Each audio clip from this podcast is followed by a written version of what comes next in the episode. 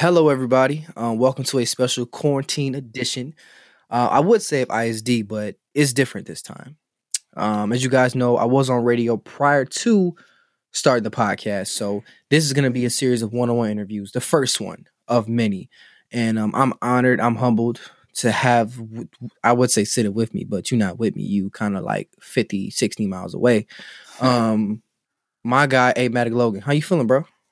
Shit, what's poppin', broski? I'm I'm feeling I'm feeling all right, you know. Not the Mm. best, not the worst, but just trying to stay positive through this crisis. Facts, facts. Why not the best though?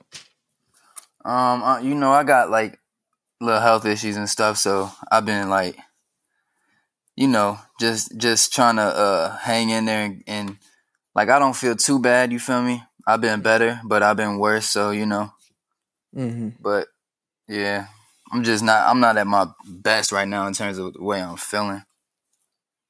I get you. I get you. It's it's tough. On top of that, we can't really leave at all. So when you have like Yeah. that trap mentality, it makes shit worse. I get it though because my mom is chronically sick too. You know what I'm saying? So growing up, dealing with the highs and lows, whatever it is that person deals with, it can be tough, bro. Like like I got a diabetic family member. You know what I'm saying? So there'll be times where I come home, or this has happened a while. I'll come home and they'll be like shaking and whatnot. They'll be like, "Damn, what's going on?" To Yeah, try my- and figure out everything and all that kind of shit. You know? Yeah, my sister, my little sister's diabetic too, so I feel you. Mm. Yeah. So is she type one or type two? If you don't mind me asking. Um, shit, which one's the worst one? Well, the one you're born with is type one. I don't even know. She got the she she got the one where she needs to take insulin and stuff all the time. And That's probably type one. That's one of the worst ones because if you don't take your insulin and you have to watch what you eat in your diet because you got to make sure you measure the right amount of insulin, you got to count your calories. It's a whole lot of shit going on. yeah, yeah, she got Like- now she got the pump in. Uh, she puts the pump in her body and shit. So, but yeah, Yeah. That's a whole. That's a whole job, bro. Honestly. yeah, no, it's stressful. I already yeah, like I could see it, you know. And she yeah. She's she's still young, so Mhm. I'm sorry to hear that, bro. But since we on the topic, you know, we always talk about obviously, you know, you're you're a rap artist, you make music, but it's always good to know people outside of that. So what's Logan the big brother like?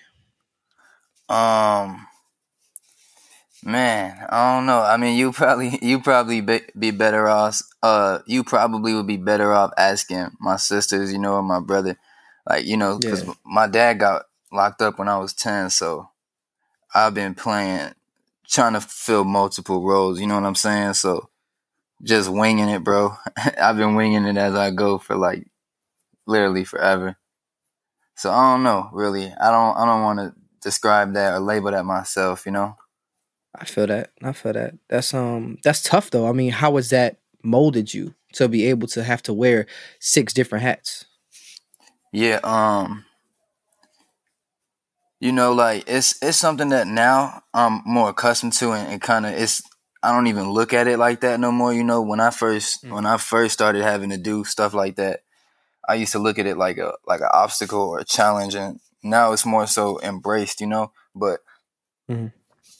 never it's never been easy. You know what I'm saying? Like because on on top of just trying to be a good role model or example for them, which I don't know if I've done that, you know, but just having to grow up and not having no uh no male role model to help me, you know, maneuver through life. I had to teach myself a lot and learn a lot through like real experience. You know what I'm saying? Like, Mm-hmm. and it's like there's a lot of stuff that you can't even really put into words. You know what I'm saying? Because my dad left when I was like 10, like about to be Mhm. 11 type shit. So, and I'm 25 now. So you know what I'm saying? It's like I don't even really remember back then like that, but I just remember like specific uh times where I had to had to just toughen up, you know, and and get through and pull through certain stuff and teach myself certain lessons or if life was throwing me around and pushing me around, I had to really dissect and analyze that. And you know what I'm saying? Because I ain't had nobody to teach me or to help me, you know. Mm-hmm. So yeah, it's been it's been a it's a weird journey, man. But I embrace it. Yeah, I mean, that's the only thing you really can do. One thing I'm learning personally is to not dwell. Now, our stories are different. you know but at the same time everyone's goes through different struggles but i think the main thing we have to do as people not even me and you everybody is to make sure that we don't dwell we grow For certain sure. shit certain shit we're never gonna forget some you're not supposed to forget it but you're but you gotta forgive it and you gotta let it go you know Yeah. For and sure. fr- and from talking to you and doing my research, and I watched your interview with Illinois, um, good interview, and a lot of, on there you talked about a lot of your previous experiences. But when I talk to you now, when I hear it, and I also hear it in the music a little bit because I went back and listened to I forgot the name of the album. I, I listened to Fake Deep, and then I listened to the one that came out before that. Let me get it. Oh, uh, Still Iconic. And with that being said, I noticed that there's growth. You know, out of all the growth in your life, which one are you the most proud of? Um, are, do you mean like which project or like what? Uh, Let me rephrase the question. I'm sorry. Um, in your life, because I'm I want to make it bigger than music. In your life, yeah. what growth are you the most proud of? Growth as an artist, growth as a person. Oh, um, I can't say that I'm specifically more proud of, of one. You know what I'm saying? Because I I'm one of them person. I'm one of them people that, you know, whether I'm bro, whether I'm doing the dishes or in the studio, I'm gonna go hard. I'm a, like I hate half-assing stuff, so I'm going to Mm. do my best in every aspect. I'm not going to do something unless I'm doing my best. So when you talk about growth as a person or growth as an artist, or you know, even when we're going back to the Big Brother thing, or like, you know, growth as a as a as a uh, intelligent person, you know what I'm saying? Like it's not any one that I look at and I'm like, yeah. Like there's no wiggle room for me in any of them. I'm going hard each Mm. in each aspect, you know, so that way I could maybe the goal is that there is not one that stands out because I'm kind of moving mountains in each one, you feel me? Like I'm not Mhm. trying to be stagnant in any aspect of life. Like I think the the one uh that I'm probably the most challenged with is health. Like that's the one that I've been probably um focusing a lot of effort and energy on. And you know, I'm not making as many strides as I would like, but I have been making strides, you know? Mhm. Like and specifically Well- with like the my bad with the with the with the with good. the you know, the drugs, the alcohol, the eating habits and all of that, you know? So trying to trying to make sure that the you know, trying to take all that energy that I apply everywhere else and apply that to my health as well. Yeah. Um, I'm just now learning this, but if and if you don't take care of your body and your mind, then you won't be able to go far with anything. And that's just a general saying in general, you know. Mhm. I remember I was talking to this girl and I came up with this shit on the fly. I'm not gonna lie. Was it to get some cheeks? No. I know that's what it sounded like. I promise was for no cheeks. But I meant this from the bottom of my heart and I said this and I realized that when I said it, I, I need to apply it to myself. The saying goes, if a tree cannot grow unless you take care of its roots, right? Mhm. So I feel like, and I'm saying this because you said in, re- in regards to taking care of your body, our body, our mind, that's like our roots. That's our biggest roots. For Literally sure. a fat ass root. And if we don't nurture those things, we can't grow. So I just feel like even though the te- the, the the steps are taking a while to get there, the fact you're making steps is the most important part. I don't want you to be too hard on yourself, bro. You no, for saying? sure, for sure. Like I can't, you know, I got to give myself enough credit, but I, I make it a, a, I make it a thing to not cut myself, you know, slack or, or cheat myself. You know, like I could, I could directly correlate, you know, or draw correlations between my health and the music, and you know, since I started really making changes with my diet and you know the way I treat my body, I could possibly say that that has helped me grow in those other places. You feel me? But Mm. but you know it's like i'm not where i want to be you know like i'm not I, I don't even know if i have an end goal you know what i'm saying but i definitely know i need to keep improving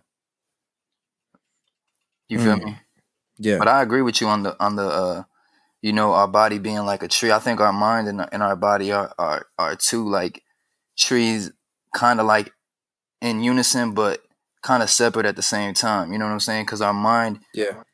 you know, you sprinkle seeds of ideas and stuff in your mind all day, and you, and some of them grow, some of them just you know get buried. But I think that our body is something similar. Like you know, not to not to like differentiate or separate the physical and the mental. You know what I'm saying, or the psyche, but Mhm. you know that's just the way I be looking at it. Because my body, my physical, the physical aspect of my body be messed up. You feel me? But my head is good. You feel me? Like I be. Yeah. I don't really know how to explain it. You're sharp in the mind, is what just like you're always sharp, but Yeah. your body just like your like your mind is ten steps ahead, but your body may only be like five. For sure. Like they're they're connected but they're separate. You feel me? Like cause I ain't gonna lie, Mhm. even when I was treating my body like shit, I was still smart. But you could see the results. Like my decision making wasn't as sharp. My music or everything else wasn't as sharp until I started making efforts with my body as well. But the mind was always good no matter what though. You feel me? Just not as good. Mm. When you were treating your body like shit, what exactly were you doing? Man. You know, I started Yeah, you know, I started smoking and smoking weed and shit when I was a little kid, bro. Like Mm. shit like eight years old type shit, you know, so I've been just putting my body through a lot, like drinking, doing drugs, smoking, even smoking cigarettes and stupid stuff like that, you know, like but mostly just no sleep, drugs, not eating the right way, you know, grew up off fast food and all type of crazy shit like that. I ain't trying to really go into the drug aspect of it, but you know, alcohol, all that. Talking about every day, like, you know. So Mhm. it's not like Yeah. I'm not, I wasn't promoting no healthy habits, you know. Yeah. Just I feel you on kinda- that one, man. yeah, just kind of going on a fly, not really caring. Because when you young and you trying to be like live this rock star lifestyle, like you know, it's it's a lot of stuff that you do, man, that you don't even know what you're getting yourself into. Mm. Yeah, I, uh, I, I, I, can definitely see where you're coming from, but I think that all comes from, uh, at least. But I feel like sometimes that stuff has to happen to us, not to wish any bad will on anybody. For but sure, it's almost though. like if that, if that, if that didn't happen, you wouldn't know now, and because now we have knowledge, we pass that shit on to others. You know? Hell yeah, that's what I've been trying to do with these young rappers, man. But you know, a lot of them is like they not trying to hear it, and I get it because I wasn't trying to hear it either. And it's like, and not to say that like I'm an old rapper, you feel me? I'm young as hell too. I just, man, I don't know what it is. I, I just done separated from that whole, uh, that whole mentality. You know, I'm trying to. To, to grow and, and flourish out here. So I've been trying to give knowledge to these youngins and trying to you know, even the younger kids that don't really know what they're doing, I've been trying to help them, just give them information, like, you know, with these pills, with these drugs, like what they really doing and these habits that they in, like, that shit may seem like it's cool on the surface, but you fucking yourself up. Like you are really hurting Mm. yourself, you know? And spending a lot of money too. Yeah, facts. Well, you know what's crazy though? What's crazy Hmm. is like a, you know, maybe this is part of the reason why. Like even when I was when I was younger, like as a rapper, bro, people just give you shit. Like you don't really pay for much. I ain't Oh, gonna cap okay. with you. You know what I'm saying? Like, I, man, bro, people would just come to my shows or just come to my sessions and like, and people still give me shit for free. I'm just not asking for that no more. Like, you know, like specific things, but yeah, bro, that you uh, if you're an artist and you got some clout, bro, they'll give you everything you want. Damn, that honestly that that makes sense because everyone's trying to get on with you. Everyone's trying to fit in your circle. Everyone's trying to. Uh, I don't know if you heard that. That's my mom yelling at me to keep my voice down. But um, yeah, you get. I think that uh, yeah. Um, dang, she broke my train of thought. Um, but in terms of people just want to be on with you, that's that's definitely hard. Is is it hard to kind of keep those people away that are always trying to get on with you? Um, sometimes it be your own family and friends though. It's not always like fans. You know what I'm saying? It's like, and they may not necessarily know what they're doing. Like you said, they're just trying to be cool with you, bro. You know, they're just trying to bond, and and that's the problem. Is you know we should be bonding over better, uh, over better better scenarios, better situations. You know, we shouldn't be having to get fucked up out our mind to bond. You know. Mm-hmm. But yeah, sometimes it's the people closest to you as well that's just, you know, feeding into it. And it ain't no knock at them. It ain't no you feel me, it's nothing personal. It's just the the the uh, lifestyle and culture you find yourself in. Mm. How would you, um, you know, with with what you just said and everything, has the music music industry and your experiences growing up changed how you view people?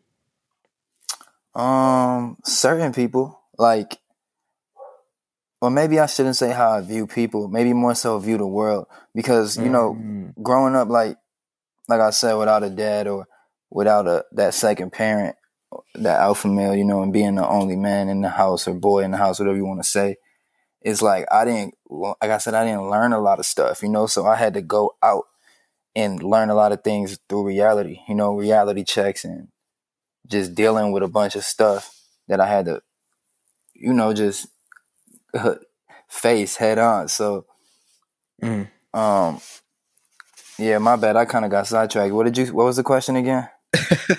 no, you're good, bro. Bro, if you get sidetracked and you want to talk, please feel free. But my question was have your experiences in life and the music industry kind of changed how you view people how you deal with people? Oh yeah, no, it's it's yeah, it's kind of like a thing where, like I said, I, I just view the world different. Like I'm kind of learning how to maneuver. You know, kind of learning like you can't blame people for how the world is. You know what I'm saying? A lot of these people that are in the industry specifically are just doing what the people been doing before them for the past whatever 30 years or whatever. So, you know, I'm learning to separate emotion from a lot of this shit because it's not personal. It's just like how it is. You feel me? Even with dealing with people in everyday life or dealing with people in school or, you know, because I had dropped out and I had a lot of problems in school. It's not like at the time I was playing the victim and blaming everybody, but now I look back in hindsight and I'm just like, man, I can't really be mad at them. They just doing what everybody else was doing. You feel me? Like I'm trying to change a lot of stuff, man. So I gotta lead by example. Like so in the first I think the first step is is owning a lot of that, taking responsibility and forgiving people for, you know, doing what they didn't even know they was doing. Hmm. They just following the status That's- quo. Yeah. Uh, did I cut you off? I'm sorry. No, you good. Um, that was some real. That was some, you. That was some real shit you just said, bro. And I'm and I'm proud of you for that. Like, pretty much what you said in a nutshell was just essentially manning up, and that's something that I feel like a lot of. Well, if you don't mind me asking, how old are you? I'm 25. Oh, oh, well, you're older than me. Okay. Um, I'm 23, but I feel like in uh, in this age range in this crucial time, especially as men, hmm it's our it's it's like our turn and we're at this crucial time in our lives where are we gonna lean back on those habits we had when we were kids which is some shit i still you know struggle with or are we gonna man up and move forward you know what i'm yeah, saying for sure. That's definitely an internal battle that I see, not only in myself, but like you said, a lot of uh, males, like specifically, you know, trying to uh, trying to uh, um, adopt those habits and, and embrace that. But you know, it's people like my mom, like you know, that showed me not necessarily a lot of the business savvy or you know stuff to do with the industry, but just hard work and just how to uh, fight reality and and fight it head on and not back down no matter what. You feel me? yeah because I, I tell you man my mom will go to bed at like one o'clock in the morning but she works for a school and she has to be at work at seven so she'll go to bed at like one two o'clock in the morning and then be up at five o'clock like nothing happened i don't know how she does it Yeah, my mom but she does it. You know what I'm saying? it's the craziest shit. I don't know how she does it. Because if I go to bed and want to get up at five, I'm not even getting up at five. Yeah, um, bro, and I, and that's another thing too. Like I ain't. That's why I don't really like. I don't understand how parents do this. First of all, but secondly, like I ain't in no rush to have no kids because just seeing how how hard it is, how difficult it is. Even if you have money, like even people that have money, they still have a lot of issues. So it's like before I bring anybody into this world, I need to have a grasp on the world. Like I need to know exactly what I'm bringing somebody into. Period. You feel me? And Yeah. have make sure that my situation is good enough to even do that the way I want to. You know? Mm-hmm. Facts.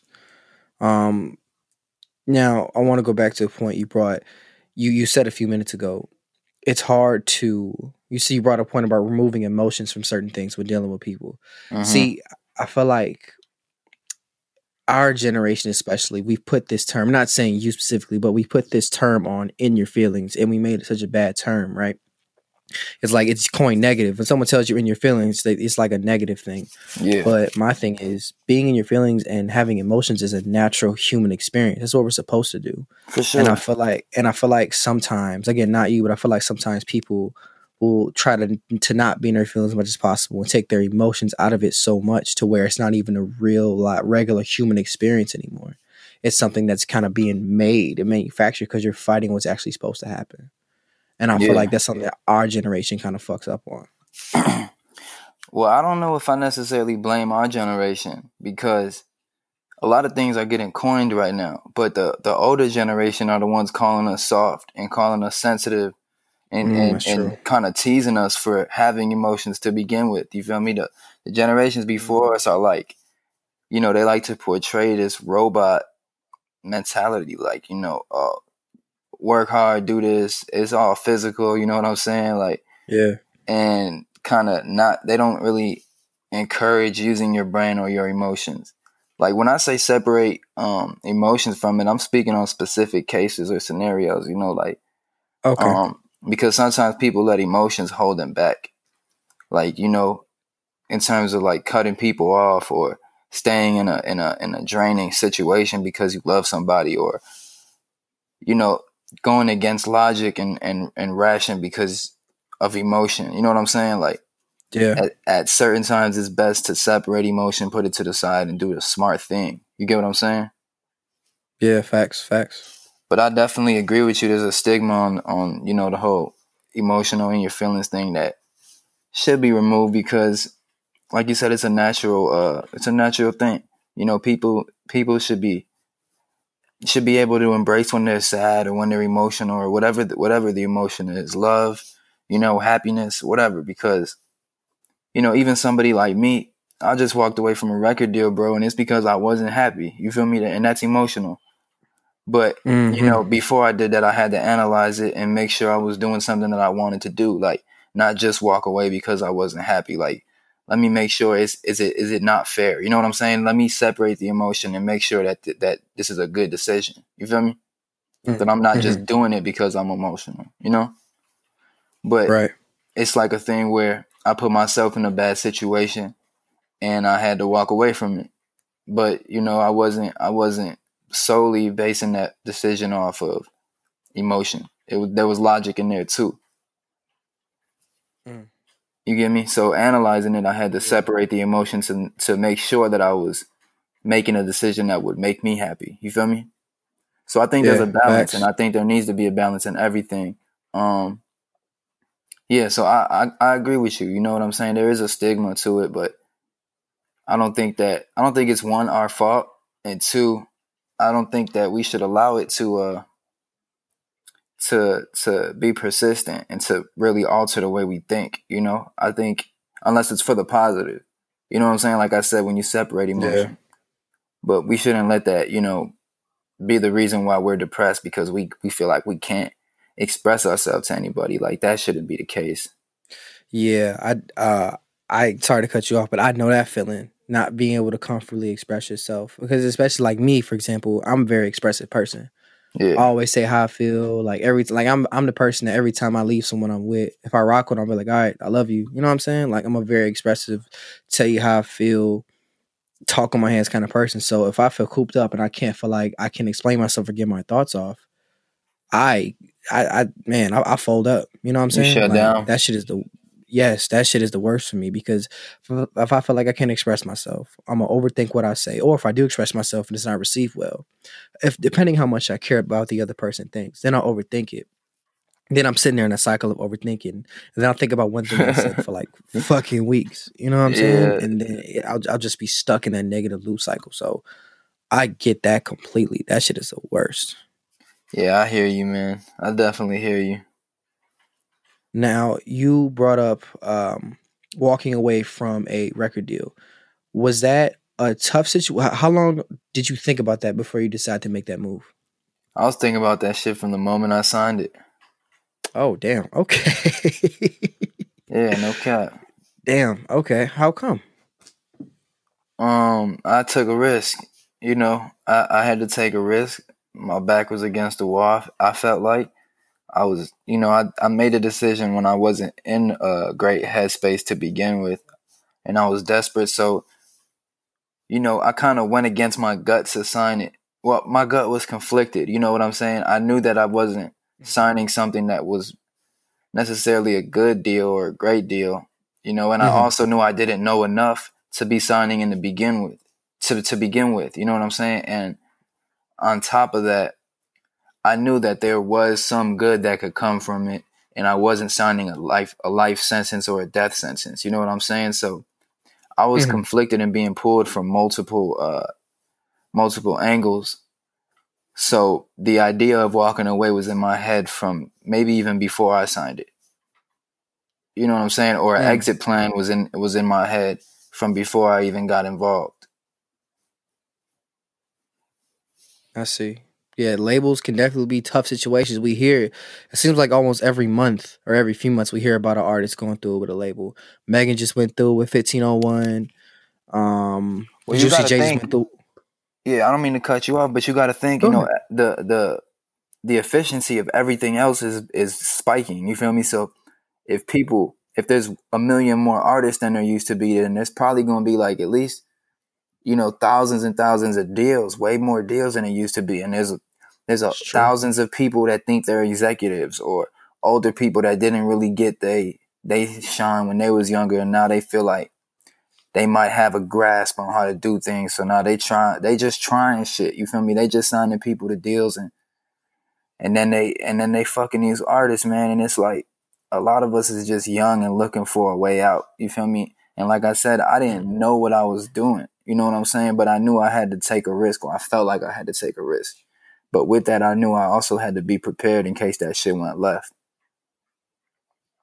If not, what did you do to prepare? What, my bad. If not knowing what I needed to know, like a way that I could start approaching an exit. You feel me? Or a way that I could get out. You know what I'm saying? Or or some type of doorway. I had to have multiple doors there. I couldn't just have one door and walk in and be blind. Like I had to make sure that yeah. there was something else. Yeah, that'd be a terrible idea. I understand that completely. Um, now, with your time at ATS, what did you take from it that was positive? Man, I learned a lot. I ain't gonna cap. I learned a lot. And you see, I'm mm-hmm. not like what I what I did do was make sure that I was studying the whole time. You know, like I wasn't just showing up treating it like a job. You feel me? Because I did go get to uh, get to go to LA and go to Hitco and see how to see how you know some of these labels they they offices are, see the different departments and just see how things operate because I had a lot of experience as a as an independent artist. You know, so signing I wanted to make sure that I if it did go left, I wanted to leave with a lot of experience and a lot of knowledge. You feel me? So yeah. I learned a lot. Like working with my homie Don Robin Oz, I became a better artist. You feel me? I learned a lot more about music. And, you know, I was kind of in a space as an independent artist where I didn't fuck with a lot of people. So I got to deal with people, you feel me? And interact with people a lot more. Go out to the clubs more and, and, and, and just use those people skills and kind of become more of an extrovert or channel that extroverted energy. So I learned, I just learned a lot, man. I was a sponge the whole time and soaking it in from every aspect of it, top to bottom.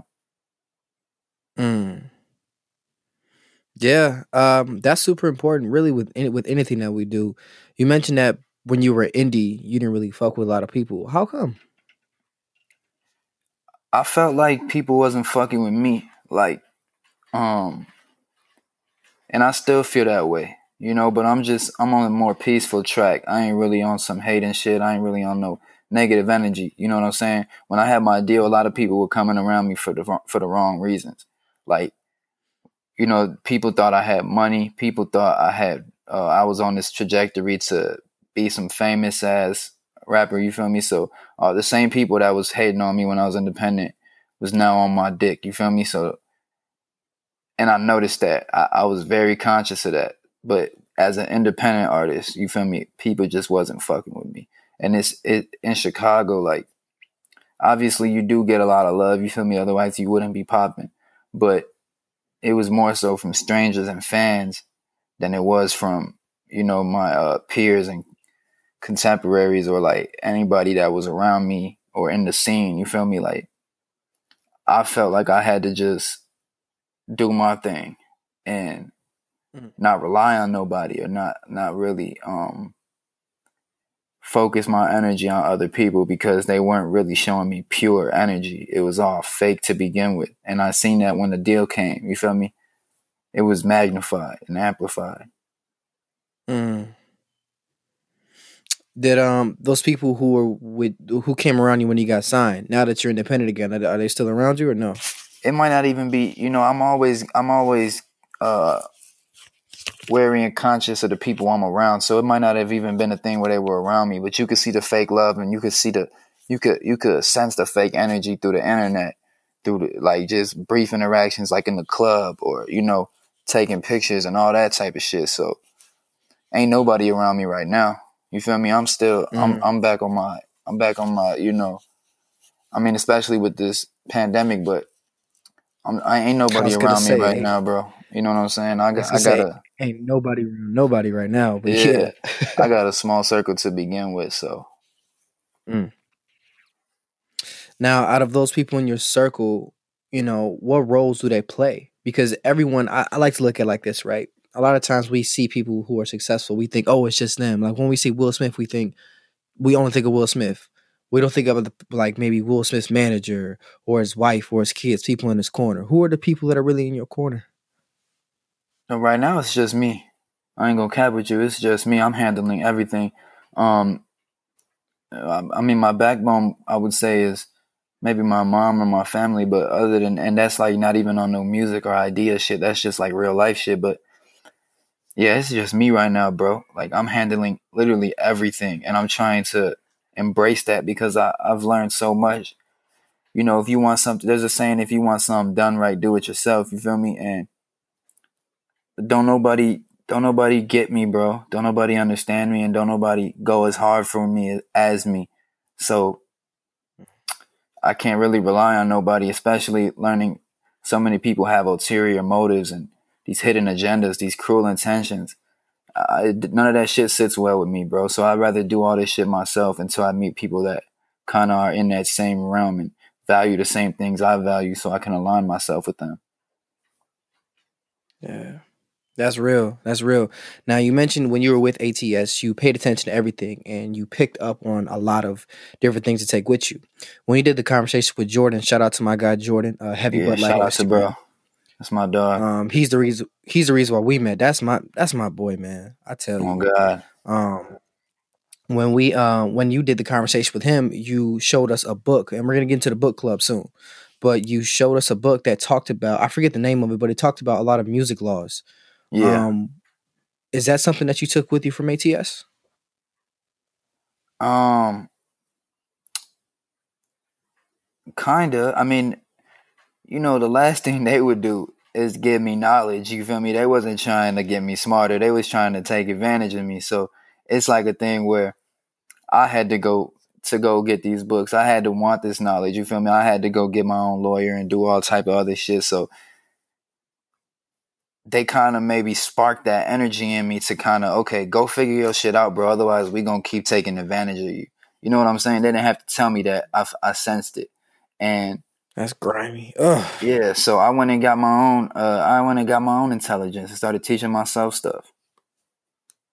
You know but that's what i'm looking for and, and somebody that's gonna partner with me bro i'm not trying to get taken advantage of. If you know something that i don't put me on game you know what I'm saying? What what's your intentions at that point? You know what I'm saying? Because if I really rock with somebody or I got somebody under my wing or protege or somebody that I know can make even if I got somebody in a deal, bro, that I know could eventually make me a ton of money, I want to get mm-hmm. them to the best of their uh to the best person that they could be. I want to push them to strive for greatness. You feel me?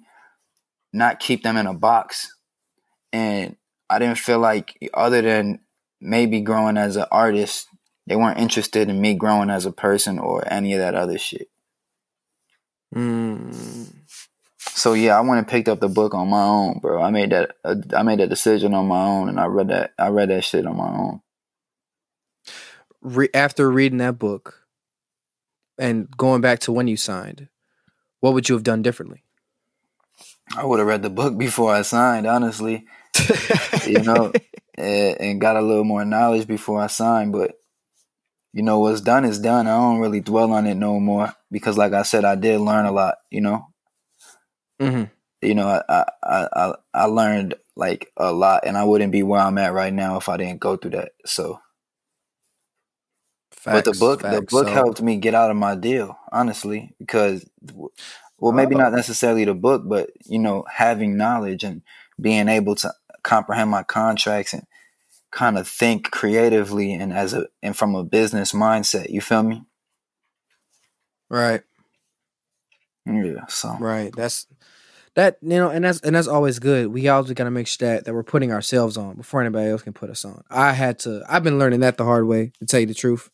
Um, and it's been learning for a very long time because I'm because I'm the thing is with what I'm doing is I'm learning patience, and I'm realizing that in life you need patience for things to really take fruition. You want to eat something, but like say you want some lasagna, that shit gonna take forever to cook because you got to bake that shit. You know what I'm saying? Yeah, but not to cut you off, bro, but they taught me a lot. Like going through that situation taught me hella patience because I, bro, I have so many songs. Gee, I've been in. The, I was in the studio for years working, you know, and I only put out two songs. And the That's last what I was gonna ask you. The last song didn't get no help or no promo or nothing. I I ended up having to fund everything myself. You feel me? So And you were signed to a label. was You had to fund signed, yourself. yeah, dog. What the like, fuck? But that was the last straw for me though. When I put out blah blah and and I seen it just organically start going crazy and I had to pay for the promo video and I had to like you know start paying for my own stuff and it's like man this is not how it's supposed to be like when you're signed and, and these these industry you know executives on any tier you know tier 1 tier to all the way down to tier 5 or whatever they however you want to list them they gonna say, I don't know there were tears. that's just me. I'm putting that on that. Like, you know, you got the, the heavy hitters. You got the heavy hitters, you know, like the, the people in the industry that are huge moguls. And then you got the young, Uh-huh. the, the younger, newer executives that are just out here starting their own labels or doing whatever they want locally or in their Mhm. city. And, you know, they're going to tell you, regardless of where they're at, on what tier, they're going to tell you that that's a part of the game. You feel me? That's the way shit is. Or, woo this, woo up the bam. And it's like, you know, that's the standard. And it's like, man, fuck the standard. Fuck it. Fuck Real the whole shit. industry, bro. This is all dirty. You know what I'm saying? We supposed to all be winning and we should and we should be uh, uplifting each other, not I should never have to pay for some when I'm signed, period. And because I am, that's my fault for getting in this dumbass deal, but now I'm gonna get myself out and change this shit because that shit is lame, bro. Yeah. Period. Ain't no other Big word time. for it.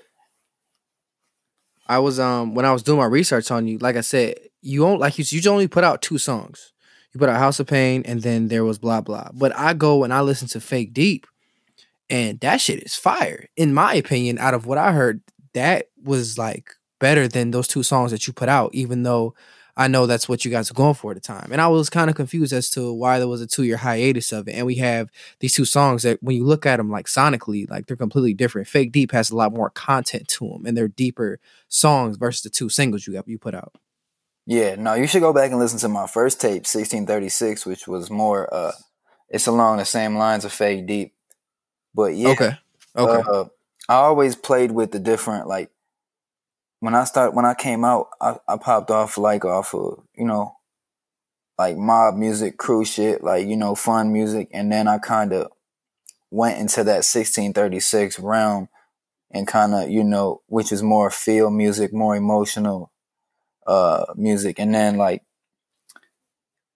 you know, the when you get to like signing the deal with blah blah and House of Pain, it's like that's what they was asking me for, you know. Mm, It- yeah. it- you know, it is what it is at that point. But I embraced it and I got better as that with those with that style of music. You feel me? And it's not to say that I don't like doing it. I love I love making music in any realm. You feel me? I just love creating. I, I see it all as a challenge and, and a and a and a and a um an opportunity to embrace it. You feel me and learn. But yeah, something like fake deep, you know, I like that too. But you know, it, like I said, it just is what it is, man. Yeah. Now, what's the difference in terms of the person that you were when you recorded Fake Deep and the person that you were when you made House of Pain and blah blah? Like, what's crazy? Are those two different Logan? Uh, okay. Oh yeah, I mean, Fake Deep, I kind of killed Logan at first, and then I started using my real name, but I kind of I kind of went back to Logan and and and kind of buried whatever little weird period I was going through at that time and kind of re-embrace Logan again. Like with House of Pain and, and, and blah, blah, I think I was actually a smarter artist than I was when I was making Fake Deep, even though Fake Deep has more substance and more content. I think the mm. my ability to showcase and and do the blah blahs and the House of Pains actually showcases how you know how much of an artist I've grown but I wasn't telling you on the record. You feel what I'm saying? I was just mm-hmm. I was just more so proving it. And um I think Blah Blah is my best song, like overall, and I think it could have been a, a hit. Like I think it had top 40 potential, you know what I'm saying? Now the reasons why obviously are evident, you feel me? The, the reasons why I didn't, yeah. I mean, are evident, you know, but yeah, like I think I was actually a better artist and a better, a better, smarter, uh, more intelligent person at that point than I was when I made Fake Deep. Um, Fake Deep was just a style of music that kind of represented that. You know what I'm saying? And that mm. that was the whole point was to to be to feel it and be emotional and kind of let people in. Yeah, and and that's definitely how I felt when I when I heard Fake Deep because the first things I heard from you were were the two singles when you were with ATS. So once I started to hear Fake Deep, I'm like, man, it showed me the range that you have because like like like we just talked about, those first two singles are really primarily singles for a reason. They're they're meant to pop. But the other ones really had a lot more depth to them, and to know that you only put out two songs kind of kind of gave me representation on my situation that you're going with. Because I'm like, this dude is mad fucking talented. Why is why we only have two songs and singles at that from him. You know what I'm saying? yeah. Yeah. Um now moving on from the music aspect for now, I want to talk about the book club. Oh Explain to the people exactly the book club. So, I mean, the book club was an impulse. Like I was just I have this newfound love for reading. I wouldn't even call it newfound mm-hmm. because at certain parts of my life when I was a kid, I channeled it. You know what I'm saying? But I never ran with mm-hmm. it. And um, now being stuck in the crib, I got all this time to just sit here, man. So I just, you know, I want to become an educator, man. I want to become not only just an artist, but uh, a mogul, a businessman, but also an educator. And I want to give back to the youth not no monetary. Uh, I'm not. I mean, I, I do want to give back money, you know, to the to, to Chicago and to the to the youth. But when I'm speaking about giving back in this in this instance right now, it's not a monetary figure. It's not a dollar hmm. amount. Mm. I want to give back what I never had, and that was somebody that would give me real knowledge. You feel me? To uplift me and to help me get to that next uh that next point of my life, like that next level. You know what I'm saying? Because nobody gave me no game, bro. Period. Not just music, but in life. You feel me? And it's like with the book club, reading was how I got a, was was how I was able to take initiative in my own life. And you know, like I said, going back to the music business book, that kind of helped me take control back of my life. And everything that nobody taught me, I'm kind of picking up through books, other than the stuff that I learned through life experience. So the book club was just an impulse, man, you know, to just show people that I'm also reading, you know what I'm saying? But my goal is to educate and, and, and steer y'all the right way. You feel me?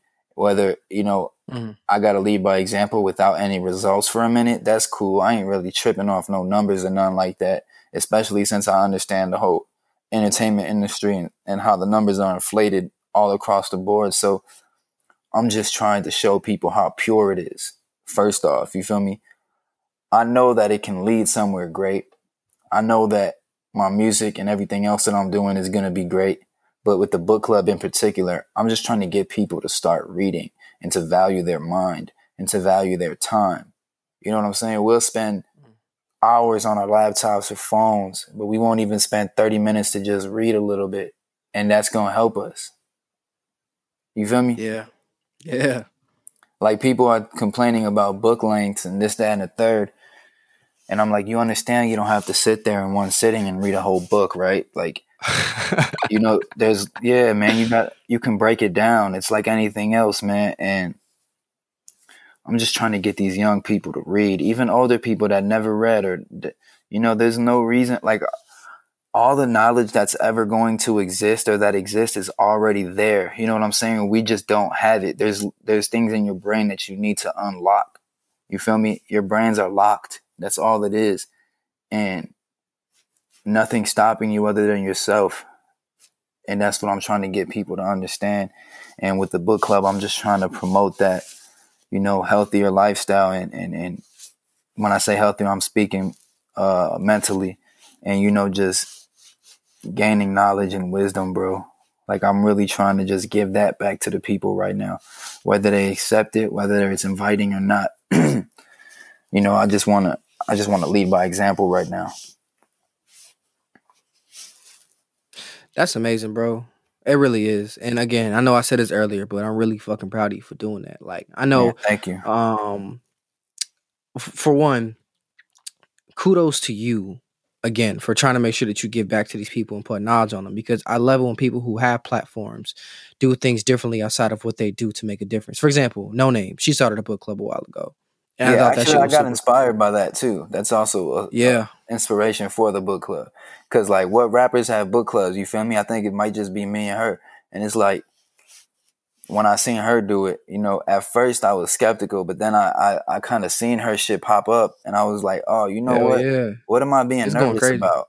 Yeah, what am I being nervous about? Like I'm gonna just do it. You know what I'm saying? Like, fuck the stigma. Fuck what people are gonna say because people are definitely mocking me. You know what I'm saying? People are definitely having it's mm. a joke. You know what I'm saying? Right now for some people, but it is what it is. Like at the end of the day, the same people that are hating on that, it's like, well, how could you hate on something so pure? One, that tells me more about you than it does about me. And two, facts. You know what I'm saying? And, and two, clearly you ain't reading. You know what I'm saying? That kind of energy comes from somebody who's not doing that. So it's like, at the end of the day, it's for you as well, man. You feel me? Mm-hmm. So, but yeah, shout out well, Noname. Yes, big big shout out to her, man. Dope rapper too. Really, yeah, like, she's really cool. Dope rapper. Really cool, um, man. But but like I don't and then another thing is, you know, you set off an impulse. That's crazy because a lot of times here in this um in this in this downtime that we this forced downtime that we all have, some people aren't making the best of it. You know what I'm saying? Some people really aren't looking forward to actually doing shit with it. So to see that you're doing something outside of the norm is really dope, bro. Yeah, like, bro. I can't really. I can't I can't sleep if I'm not making efforts and making strides. Like when I see these people just out here bullshitting, especially in a time right now where we have nothing but time to sit and reflect and, and learn. If you're just doing nothing, I, I just can't get on board with that. You know, how you going to, mm. like, this is a time where you have a chance to sit here, dissect your life, analyze. You have no, you have no obligations, no, no requirements to go out into the world and do anything. You don't have to be nowhere. You know, unless your your job is considered essential. You ain't gotta be nowhere, you ain't gotta see nobody, you ain't gotta do nothing. You feel me? So right now is the best mm. time for you to sit there, analyze yourself, dissect, and, and try to promote real growth right now. You feel me? Because this is something unprecedented. It may never happen again, at least in our lifetime. So hopefully this shit don't happen again. Because boy, this shit is ass. Oh, oh Hopefully. Oh but you know, I'm not a person that looks at the, the, the bad of it. You feel me? Obviously it's bad. But I'm I'm looking at all the opportunity. You feel me? All the opportunity we have to grow as people. And everything there's a, there's a everything's a double-edged sword, bro. Regardless of how bad it is, you can you can see the light in everything.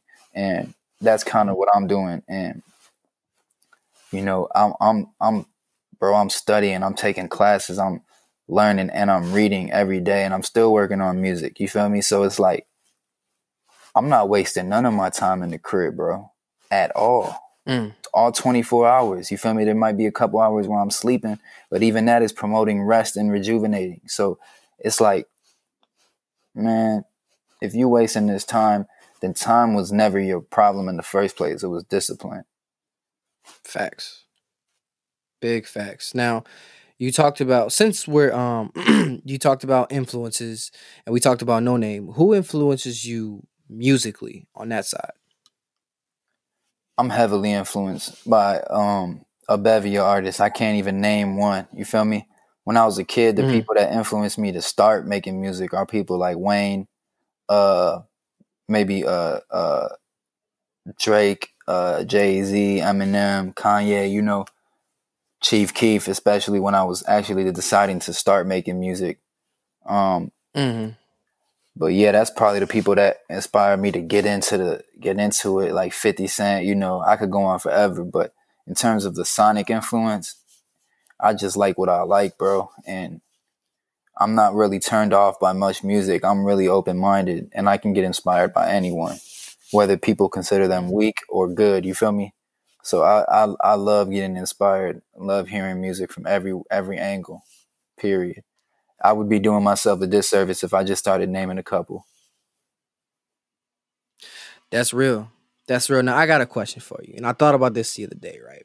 What's popping? I was sitting there and I was thinking out of this decade between 2010 and 2020, we've pretty much been heavily dominated by three artists. Four if you include Kanye, but I'm gonna go with three. And those three to me, at least the ones that I've seen, are Kendrick, Drake, and Cole. Now I understand that music is subjective, but out of those three, who are you taking? Oh, Drake. For sure. Really interesting. You gotta take Drake, bro. You gotta take Really, it, you know what? You, you you know what's crazy though? I look at it like this, and people give people people give me shit. I'm a J Cole fan. People give me so much shit because I'm a I J love Cole. J. I get J. Cole fan. Let me let me let me just say that I love Cole and I love Kendrick as well. but I gotta Right, ride with right. Drake. But go ahead. Of course, and see, I love Drake too. Like best I ever had was my favorite song for a long time when it first came out. Oh, But see, people don't like when I look at great artists, right? What they they all individually do great things. They all make great music. They're all like amazing. But when people do amazing shit and they're good at it, I look to see what they do outside of that Mm. craft. You know what I'm saying? Like for example, excuse me, Kendrick Lamar's "To Pimp a Butterfly." Musically, Hey, that had a quick, great bro. impact. Real quick, I'm gonna go use the bathroom. Give me like two minutes. A minute. oh, if that's cool. Go right ahead, bro. Go right. All right, This could be edited out, so it's all good. I bet. Oh god. well, actually, while we're still here, you guys can always uh, check out Logan on Instagram. Uh, let me get his actual Instagram for his book club, so I don't just say anything and say the wrong thing. Doo-doo-doo-doo. Um, please, guys, feel free to check out ISD. Check out all of our previous podcasts. You know, it's Devon Von Trell and Pierce. Every Monday, we're giving it to you straight, even through this quarantine. And we apologize for any delays, but we're trying to give it to you guys straight as possible. Please go follow Heavy Bud Light on Instagram. That's a Heavy Bud Light. That's Jordan Aspars. He hosts a conversation Monday through Fridays at 7 p.m. every day, and on the weekends at at varying times. Um, do um, da, da, da, da, da. Why can't I find Logan's message? Eight. Um, Eight Matic Book Club on Instagram. That's to go find Logan's book club. Eight Matic Book Club. And he he uh what he does is he reviews the books, and once he reviews the books, I'm sorry, excuse me, he reads the books, and once he reads them, he goes and reviews the books on his Instagram for everyone to follow. So please go check those out. And of course, follow him at his main account, which is Eight Matic Logan. Yo, yo. My boy, my boy, did you empty the tank? Yes, sir. All right, I'm perfect, man. You know what I'm saying? You don't be running on fumes. Some some tanks you don't walk full though. That's definitely one. Like I was riding my bike for a while and I really realized I had the pizza. I got off the bike. And I was like, shit, like I literally rode my bike for like four hours today, just randomly. And I personally like I, or everything's slow, so I can't go anywhere and pee. And on top of that, people really be on that shit. Like I know at my job they are. Like you can't just come in and pee. You gotta buy some or some shit like that. Yeah, um, bro.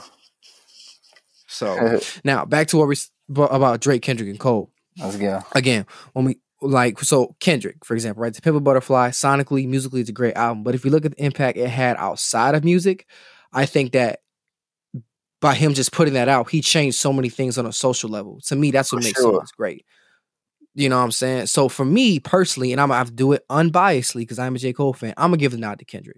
Just because the Pimp a Butterfly is like one of the just I mean, I'm speaking. just I hear you. I'm speaking on specifically April 11th, 2020. You feel me? Or whatever today's date is. okay. So Yep, April in 11th. hindsight, in hindsight, things may change, opinions may change because we're not going to see, you know, the exact impact of something like To Pimp a Butterfly. The, to Pimp a Butterfly might be influencing the, the greatest president of all time, who's a who's a little kid right now, or a young like you know we don't true. really like so so when I look at it like that, like you know, I'm saying Drake because nothing was the same and Take Care are Whew. my opinion, two of the best albums ever across any genre. You know what I'm saying? So it's like, and that's this, and that's argue with you. decade or the, this past decade. Like, and Drake done broke all the numbers, set all the standards, and literally set the bar, right? But then, like to play devil's advocate and go against it really quick, like you said, Kendrick had more broke down more social barriers and kind of stood for something that was bigger than music, and and Yeah. kind of went out on a limb to to put his whole career on that. You know what I'm saying? And it's like you have to tip your hat to that. So I could see how you would choose Kendrick.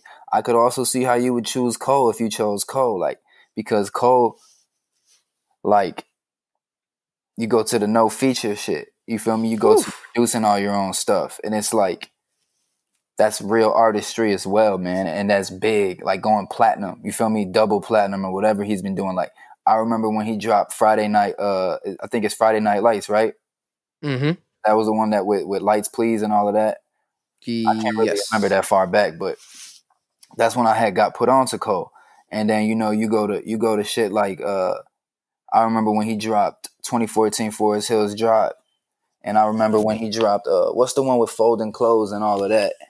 For your eyes only. For Your Eyes Only. Yeah, like I was in Vegas when he dropped that and I listened to that album from top to bottom probably a million times, bro. And when he dropped 2014 Forest Hill Drive, I was on a I had a show in Wisconsin and we only played that album the whole ride there like the whole ride there played it over and over and over and it was like this is so cold but going back to drake i remember being in the trap and when his shit came out it was like it gave me that same feeling of when i heard wayne bro when i was listening to wayne and kanye like and, and Hov like you know what i'm saying so that you could make a case for all three i think i have to go with drake though because he, he's just the the obvious for the obvious man at the forefront. He's the obvious leader of this of that whole decade. Like Oh, he's definitely the biggest. Wise- he's probably all that. Yeah. Um. I sorry to cut you off, but I think I don't know if he. And granted, I wasn't really paying attention to music at the, at the height of Eminem's career. I wasn't really paying attention to music like I am now. Yeah. But all I know is Eminem was fucking huge. I Yeah. feel like so I don't maybe maybe you could answer this question better than me. Is Drake bigger than M was, or is he gonna be? I, I've, if he if he's not, I feel like he's gonna be with streaming and everything. But Um is he? Because I've I've heard people kind of go back and forth on that. But again, I I can't give an opinion on that. huge, bro. Like Drake I, I don't know if Drake was bigger than M. I mean is Drake if Drake is bigger than M was like cause man, the, the the entity that was Eminem, you know what I'm saying? The different monikers, Mhm. the Marshall Mathers, Slim Shady, like, and then you you throw in the fact that he introduced, in my eyes, uh, hip hop to white people. Like he made white people love that shit for real. Even even Mm. they they would even so much so that they would even still hate the genre, bro, but they would only listen to him. Like, and it's like it's just so weird to me. You know what I'm saying? And on top of that, when he came out with Eight Mile, it's like, bro, starred in his own movie about him. Like, that's some goat shit. Now the back end of his career, like what he's doing now, you know what I'm saying? It's like I'm real passive about it. You know what I'm saying? Mhm. it's just not it don't resonate with me but there are people that still fan uh, that are still like fanatics about it so you know we'll have to wait to the end of drake's career to see how he allows himself to end um and i'm and i'm by no way saying that what eminem's doing is a blemish you feel me but it's like his peak, his apex was it was insane, and like I don't know if Drake's apex is that big, but he's up there though. You know what I'm saying? It's not like yeah. You got to understand, like we like we were talking about with, with Kendrick and and and Cole. You know what I'm saying? And Drake, Eminem kind of embodies all three. You feel what I'm saying? In terms of, oh, damn.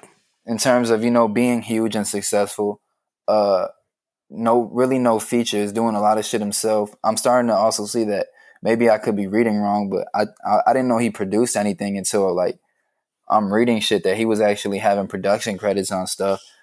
And then on top of that, you know, he was he was breaking down social barriers not not for black people, but more so for white people and you know, kind of merging shit. You know what I'm saying? Like he inspired me to make music. You feel me? And I'm sure he inspired a bunch of other people as well. So like there there is an element of each of those three that you named in M. But just com- comparing him and Drake, I don't know if Drake's shit is is big, but you also have to take him into to matter. I mean, uh, you also have to take into consideration that it's two different eras. You know, now we got streaming, so you're gonna put up the streams against CD sales, which in my CD CD sales are way more impressive. You feel me? But hell yeah, you know. But Eminem's still selling, going platinum in the streaming era. So you know, I don't if if they had streams when he was in his peak, he might he might have set all the records. We don't know though. You know what I'm saying? It's a thing of at this point, it's like trying to debate Bron and Mike.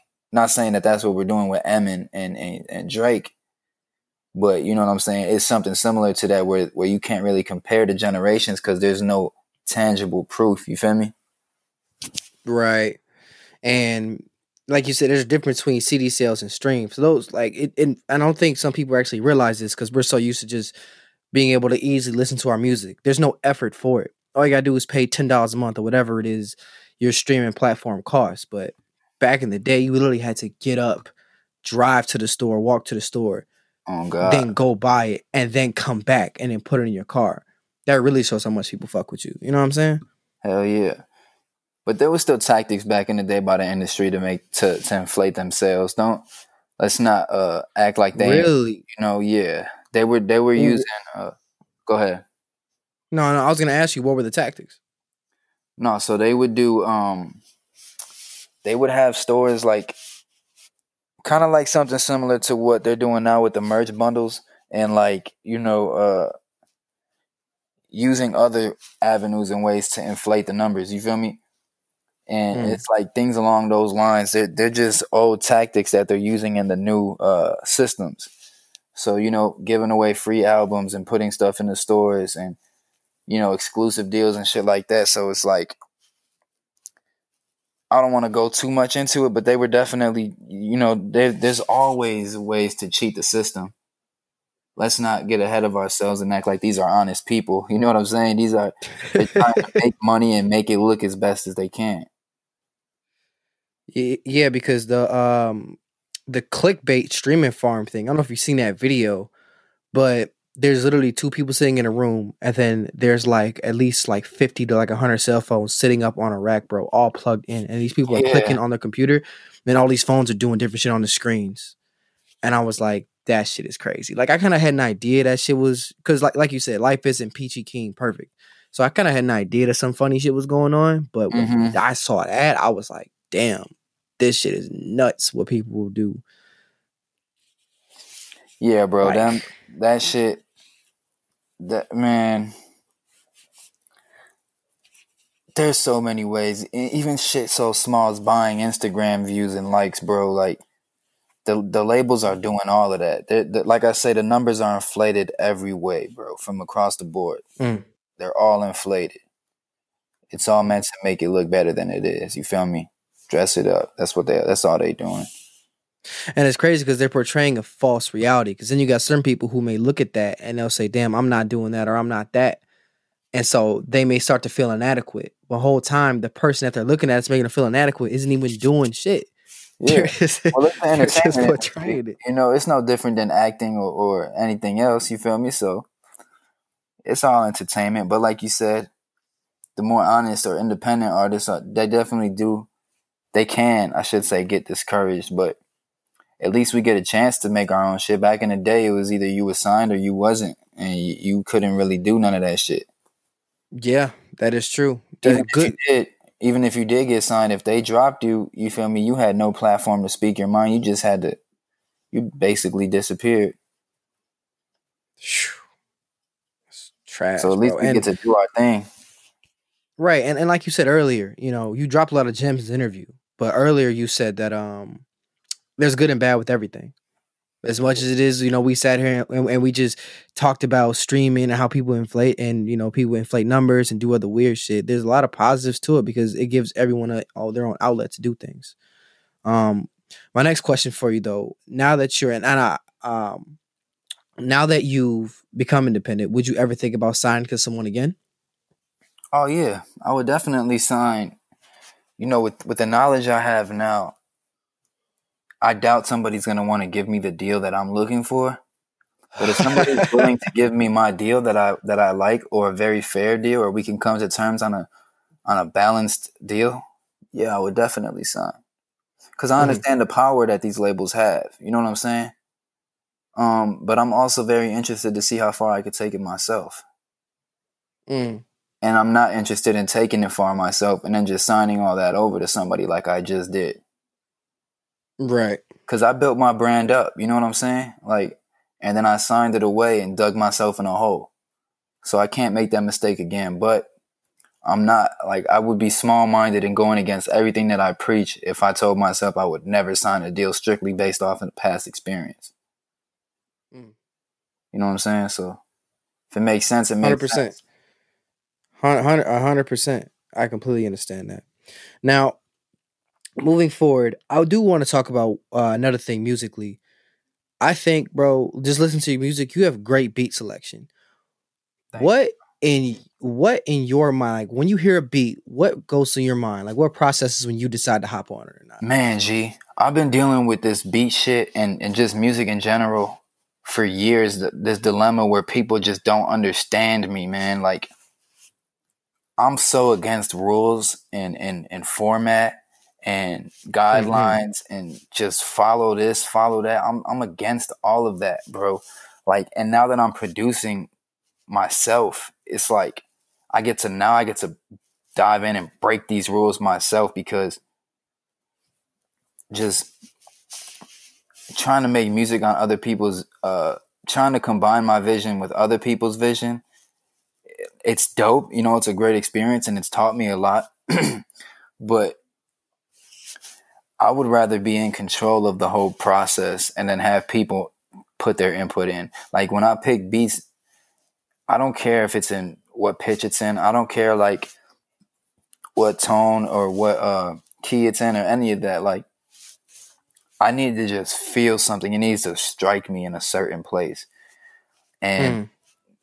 I let the like when I I don't write anything. I freestyle everything. So Oh wow. yeah, so when I when I rap, I let the beats tell me what to say, how to rap, what tone of voice to use, you know. The beats guide me, bro. So when I pick my beats, it's mostly on pure instinct and intuition. Like intuition, like how does this beat make me feel? And I'll know within a matter of seconds if I should rap right now or if I should sit on it. You know what I'm saying? Or if I should just not even try. But I mean, if you heard all the shit that I don't, that I didn't, that I haven't released, you know, the beats on there are crazy too. Yeah, because my, my favorite beat is off the song, and I hope I have this right. Uh, eleven thirty nine. That shit is hard. I make sure to put that in my notes to talk about that. That beat is stupid. Yeah. Flight made that on God. But I've also been very close, like with the producers I work with, I've been very close in the process. Damn near um co-producing it. Before I learned how to produce myself, I would just sit there and and, and just shoot my ideas out. You know what I'm saying? What I like, what I don't like. Nah, that's not that's not what I'm going for. That is, or you know, even when I was working at ATS with Oz and Don Rob for shit like blah blah, like I was there from the beginning of the process to the very end. You know what I'm saying? Giving input, Mhm. going through records to see what we could reference, just trying to make sure that everything was how I wanted it because at the end of the day I have to use this beat. You feel me? So I kind of co-produced a lot of that shit in a in a sense, you know. Um, but just listening to beats and and choosing beats that have already been made, I'm kind of very precise on on that, you know, and very uh I don't even want to use the words judgmental, but I'm not going I'm not going to jump on something unless I absolutely feel like I have to or want to, mm-hmm. you know. Like it has to right. make me feel now, that way. Yep, yep. And again, I'm sorry and for for our listeners, I know we're kind of jumping on each other. We're using an online system due to coronavirus. We can't link up, so apologies about that um, ahead of time, bro. Now, you mentioned producers that you've linked up with. I see you've collaborated with a with a with a good amount of Chicago artists. I've seen you collaborate with Femdot twice. Yeah, that's my dog. Um, who who have been your favorite artists to collaborate with? Um, damn, I gotta think. Um, Femdot's at the top of that list for sure. We we worked with each other early on, like twenty. I want to say twenty fourteen. Uh, when he when he was first getting started, uh, my boy IB Classic hit me up, like, "Yo, I got this record, woo this," you know what I'm saying? And then he played it. He sent it to me. I mean, and Femdot was on there, and I was like, "Damn, whoever this is is hard, like hard as fuck." So mm-hmm. uh, that was when we first made a record. We got like I think three records all together. So shout out to Femdot. He's actually doing some fucking great things. You know what I'm saying? He's I think he's gonna take his brand and his his mission and his message somewhere, you know, that we can't even fathom right now. So shout out to Fem. Mm. Uh who else have I worked with? I can't even remember. Taylor Bennett. I, I, rock with Taylor. Um mm. obviously my cousin Fendi. Uh I don't really I can't really remember and I know I probably feel like a dick. Um like a dick. Oh, Saba for sure. Saba and Rockie Fresh. Um, definitely two more artists that I worked with that I really enjoyed. When I when I did the last song with Saba off uh, my new wave uh, EP, he actually let me come to his crib or his crib studio, and uh, we was in the basement. I, I fell asleep off like two Xans in his basement. I woke up, he had already written his whole part and shit. So that was dope as hell, man. That that shit was cool. I appreciate him, you know, allowing me in that space like that. So mm. Saba for sure. Um yeah, man, everybody that I've worked with, you know, uh, like I said, I learned from everybody. Like even sitting in sessions with where Chance was playing music, like I, I learned like a pick up off his habits and like, you know, at ATS just watching Herb and uh, you know, Valee, Juice WRLD, and all of them work it's like I was a fly on the wall. Oh yeah, shit, I'm tweaking. My song with Herb, it's not out, so that's why I didn't even think about it. But that was a too. Like yeah. that, that's somebody that I enjoyed working with as well, Lil Herb or G Herbo, whatever you want to call him. Folks, you know that shit was crazy though. I never expected mm. that to, to even happen, you know. So that was crazy. When do you think we'll be able to hear that? Shit, man, I don't even know. I, you know, it's when you're dealing with these labels, man. Shit gets tricky. So, mm, yeah, that's true. That's true. And I want a lot of good things. A lot things take time. You know what I'm saying? And what is one thing? Almost two years though. I ain't gonna cap. That's what I'm. That's, that's what I'm saying. Some of these things take time. That's what I was gonna go into next. A lot of songs that we hear that are like really dope. They've been done years beforehand and then we're like just now hearing them. You know, do you ever feel like if you sit on a song for too have you ever sat on a song for too long and just not released it? Yeah. But even something like House of Pain was two years old almost when I when I dropped it. A year and a half old when I dropped it. So and then you look at a record like Blah Blah that was like a month old when I dropped it. Like I made that and then dropped it right away. So, you know, it's different for every song. I think the true uh the true what am I trying to say? The the true um timeless records, you know, they they stand the test of time whether you release them or not. If it's a great record, Facts. you can put it out in 2 years, 3 years. If it's truly timeless, it'll defy whatever the trend is, you know what I'm saying, or whatever the uh the moment is. And um Yeah, I mean, a lot of the music that I'm gonna drop is years old or months old. You know what I'm saying? Because I had to go through this whole situation and this whole um legal shit. So Mhm. I've had these records for a long time. I got like 200 songs, bro. So if I even put them up, you know what I'm saying? I might just scrap them all because Damn. it is what it is, you know. But and I'm really excited for this next chapter. I don't I don't take none of that as L's because hypothetically speaking, if I don't drop any of it, that's all material I get to reference, and that's all material that I learned from. You know what I'm saying? So Mhm. I was putting real hours in the studio, bro. I'm well, I'm well, either well over or I've already hit my ten thousand hours. You know, I've been doing this shit for ten years. So, and in the last two years at ATS, I was in that bitch almost every day for hours and mm-hmm. hours on end, rapping like all these songs, and I only put out two. So it's like the two is deceiving. You know what I'm saying? Don't let that represent what the work I've been doing because you know, if it was up to me, I would have 10 mixtapes out, you know, or whatever, man. I would mm-hmm. be dropping a song a week type shit or whatever. Would have dropped a song a week. So like I was working, bro, and I and I put so much work in that I'm so confident whether the music comes out or not. You know what I'm saying? That I'm gonna do big things and great things. And I have a better understanding Uh, of music. I'm glad. I'm glad. I'm happy to hear that, bro. Because there's like we, we just talked about. It sucks to not be able to express yourself, but that leads into my next question for you. If you weren't rapping, how would you express yourself? Uh, what do you mean? Like you know, artists have to express themselves, and I and I think that the thing is with artists is that when they do one thing, like like like for example, you rap, but you're also into other things like reading books and things like that. Art artists often find different avenues to express themselves because at the end of the day, they have to find a way to get their message out any kind of way. Yeah. If you weren't rapping, how would you express yourself? Um, well, I'm writing books and writing novels and stuff, so Mm, I'm channeling, you know, that right now. Um, maybe making beats, writing songs for other people. Um, I'm learning how to just channel all my shit and express myself through conversation and just, you know, my regular body, my physical uh world. You know what I'm saying? And even just yeah, reflecting in my own mind and learning how to express myself because at the end of the day all that matters is that the energy is getting channeled. You know what i'm saying? Whether a million people hear it or Yeah. one.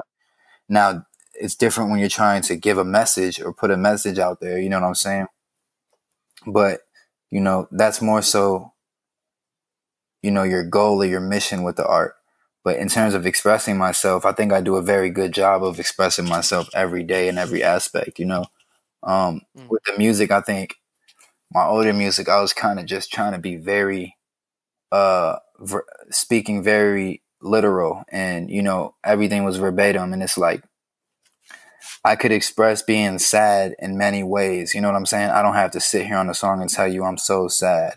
I'm gonna pop all these Mhm. pills or i'm gonna uh just weep in my sorrow. Like i can say that but i can channel a bunch of other creative energy to explain how i'm feeling without actually telling you i'm sad. You know what i'm saying? Like even a song like uh blah blah it's a very if you listen to it you know what i'm saying? I'm saying it with a very uh energetic and and happy tone. But if you listen to the lyrics it's it's kind of I'm kind of telling you i'm not all right. You know what i'm saying? Like so there's there's multiple ways you can express how you're really feeling and, and I'm I've learned how to uh become more conceptual and kind of sprinkle things in there without being so uh forward you know what i'm saying? Because being so straightforward you lack the the mystery. You lack the uh you know people want to think or people want to hear stuff and maybe not understand it. So when you're just so straightforward it's like it's kind of bland now. You know what I'm saying? Like it's for me at least, as the as the yeah. artist, as the creative, it, it gets kind of bland, and it's like I don't want to sit here and just cry. You know what I'm saying? I don't want to just sit here and cry to you guys. I kind of want to also enjoy this. You know, so. I completely understand, bro. Now you brought up your body. Uh, you have uh, we're not on video right now, but bro, you have a shit ton of tattoos. Yeah. How many tattoos do you have? Yeah, I don't know how many I have. Honestly, I, I was gonna say, bro, I, did you lose count after like sixteen? Because you have a lot of tattoos. Yeah, I stopped counting a while ago. Um, I just be adding shit. in, re- in real life, I just be adding shit. I have no idea how many I got. it's a lot though. That's good. All right, so before I let you out of here, I got one question. This is the most important question of the evening. Are you ready? Yes, sir. Harold's, Uncle Remus, uh, or Roosters? Is, is it Roosters or is it the one that was right outside the studio, right outside of ATS? I, I, I always get that. I call the Roost. The Roost. Yeah, I call it Clucks like a dumbass because I was thinking chicken cluck. yeah, I kind of got so I, I kind of got uh kind of got tired of eating the Roost all the damn time. So it's kind of biased, but honestly, I, I mean, I like Harold's and I like Uncle Remus and shit, but I haven't had no like real fried chicken in a few years. You know, my body don't allow me to eat that shit no more. So, oh damn, you know, I can't really enjoy no hot wings and nothing like that. So, uh, but there was this place called Southtown Sub on 35th and uh 35th. I want to say 35th and Prairie. It's a one spot. Mm-hmm. You can only get it at that one little spot. It's real like small. You feel me? It's a cage on the window type shit. So Oh, that shit smack. That's all you had to say. Amazing though. Like that's what that shit every day when we was in the trap and shit. So yeah, that's mm. I, am a rock with Southtown. But I, like I said, I ain't had none of that shit in a long time. So Southtown, you got to take me out there because like I because you know I'm from the burbs. So whenever I come into the city, I always try to eat something from the city. Like I'm so thirsty. I got a homegirl going to the city tonight, even though it's quarantine. But God bless her. And um, yeah, and she was like, uh, you know what I'm saying? I was, God bless you. You know what I'm saying? But um, and I was talking to her, and she's like, "I'm going to go get something to eat." And I'm just like, "Yo, whatever you eat, text me what you're gonna get, and just let me know and bring it back. I, you can sit on it for a few days, as long as you put in the fridge. I don't care. Like I like the food. Like I know you grew up in the city, bro, but growing up in the suburbs is so different. When I come out there, I feel like I'm a kid in an amusement park. Like the fact yeah. that you've had all these things, just, like the fact you've had all these things at your at your disposal for your entire life is crazy to me. Like uh the same restaurants are there for us. They're family owned restaurants. We just got a Chick fil A like a year, year and a year and change ago. So that's pretty much been where I and changed my life. Bro, when I'm out there, Oh my god, bro! I I be fire. I don't know if you ever heard of fire cakes. Nah. Uh, well, with your what you were telling me about your stomach, I don't know if you can eat this because it's crazy, but they take uh Long John donuts and they stuff ice cream in them, and you eat it like an ice cream sandwich. Oh, that shit's probably fire. Yeah, I haven't had bro, no ice what? cream in years, man. No pizza, none of that shit in a long time. What, bro? Oh my god, that's terrible. That's torture. Yeah, no, it sucks, man. But you know, it is what it is though. I still like I grew up on all that like you know mm-hmm. eating like shit, bro, my whole life. So I don't I miss it, but it's like I enjoyed it, you know. Facts, facts. Well, my boy, we covered a lot in this interview and we oh, covered God. a lot in this conversation. Do you have any questions for me? Anything you want to ask? Any any topics you want to talk about with me? Anything at all? Um, anything you want the people to know about you that maybe I didn't ask? You know, anything. The the floor is yours, sir. I mean, I think uh, first of all, bro, I really appreciate you. Uh, you know, giving me your time. You know what I'm saying? Like, I know you didn't have to do that, and man, you're welcome, bro. Thank you. Yeah, no, you know, it's all love and just reaching out. So I appreciate that one, and two, you know, I just would like to tell people like I said, to take care of yourself and, and not put yourself in a box. Like I could easily not do a bunch of stuff because I'm a rapper. You know what I'm saying? But like, don't consider me a rapper. Consider me. Don't consider me anything. Actually, just consider me human. You know what I'm saying? I'm a, I'm a person, and I'm on a journey just like everybody else. So I just want everybody to embrace that journey, man, and I got bl- uh, really big plans. I have a dream that I'm trying to bring into fruition. Um, and you know, very soon I want to be, you know, at the peak of my career and at the peak of my health. You know what I'm saying? So I just want everybody to take care of themselves and just support each other, love each other, and especially during this time, be, you know, productive. Don't just sit around and, and, and weep. You know what I'm saying? Everybody can has the excuse right now to say, "Oh, this is depressing or this is sad." But it's times like these where you where you pick that and you throw it away. Right? You take that and you throw it away and you and you look at the positive and you look at how you can grow from this. And I truly think humanity has an opportunity right now to grow and to and to flourish and to take take life to a new level. Because I don't think life will ever be the same after this. But yes, I'm still I cut you off. No, you you good. I yo, you are. So I was thinking about this the other. I was talking about this with a homegirl, and she works in public health, and she explained this to me. Right, we're gonna have, of course, like the the like I don't know, if, but China completely flattened their curve, or the or their curve is starting to flatten, if I remember correctly. But they had to put the entire place on lockdown, right? Yeah, I don't really And think this shit is a virus, but go ahead. you know, you say you don't think this shit's a virus. No, that you don't just flatten a curve for a deadly uh, pandemic virus. That just don't happen. But go ahead. Ooh, okay. Say I'm say that. We'll get into that next. Hold on. So now what she was saying was, and it makes sense, is that once we get off lockdown, hopefully at the end of this month or in June, however long it takes, once we get off lockdown, right? There's gonna be a second wave of this shit. Because there are people who are already indoors now who still have it. And so when everybody mingles back up again, everyone starts going to the gym and going out to restaurants and going to the mall and everybody's congregating again, it's gonna it's gonna happen again. So when it does, I just feel like we have no choice but to kind of be back in, you know. So I don't know what the world's gonna look like when this is all over with. A lot of businesses that we know that are family owned businesses, like that restaurant you just named, that's probably family owned, they cannot even be around anymore. Yeah, a lot of this You shit. know what I'm saying? that life is gonna be different. It's not gonna be the same, and we weren't even able to prepare for it. You know, um, hmm even the way we go about everyday life is gonna be different. You're not gonna see strangers close to each other no more.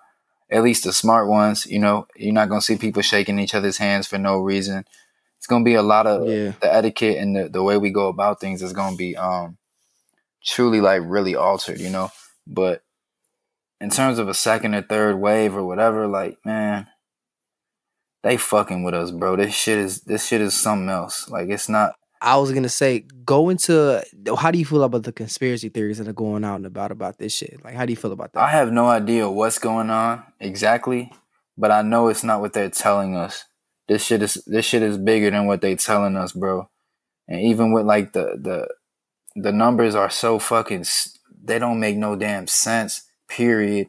And the shit like you talked about with China, like you know, I've been doing a lot of looking at a lot of conspiracy shit, like, and to me, all of this is doing is setting a precedent, bro. The lockdowns, all this shit for something bigger. Like the next time we gonna be, we won't be reluctant to have a lockdown. We won't be reluctant for none of this shit. We might even invite it. You know what I'm saying? Especially when you got p- places like China that's saying that it's effective. You know, and it's like it's just utter bullshit. It's just all bullshit, bro.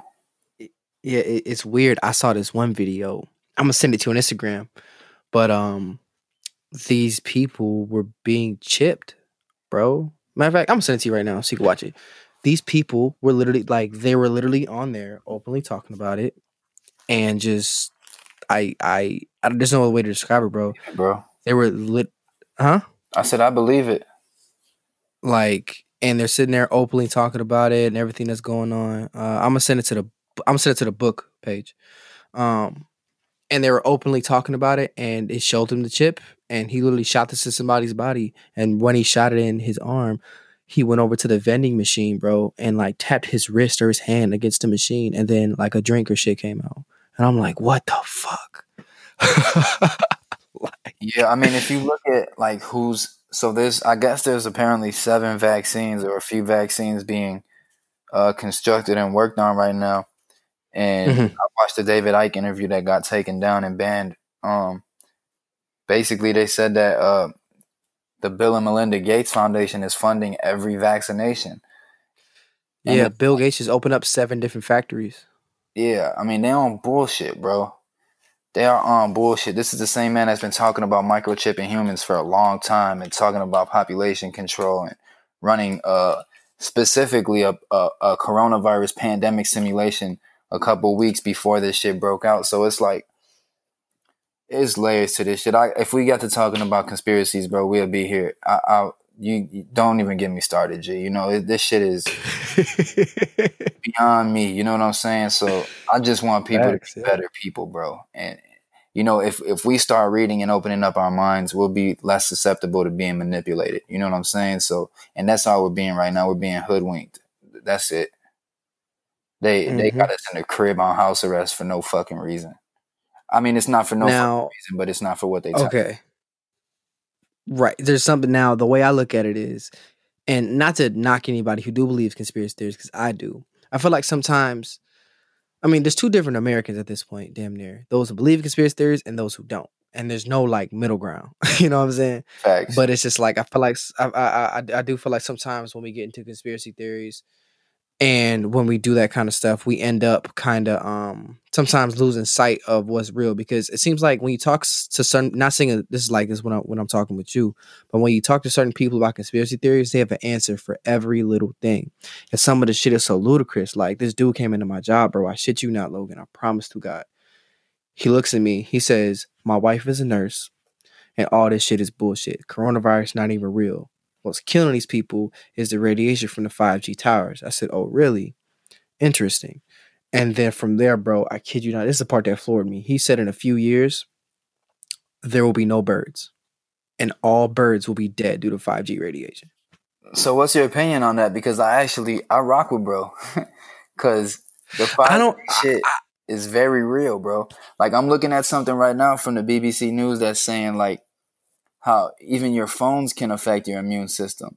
Like you got to look at they're canceling post mortem on people, bro, and they're and they're making elderly people sign DNRs, which are de- do not resuscitate forms, right? Yeah, they're yeah. chalking a lot of these deaths up. First of all, the numbers are inflated, but even if they even let's take them as valid numbers, it's still not enough to to cause a global pandemic and put us all on lockdown.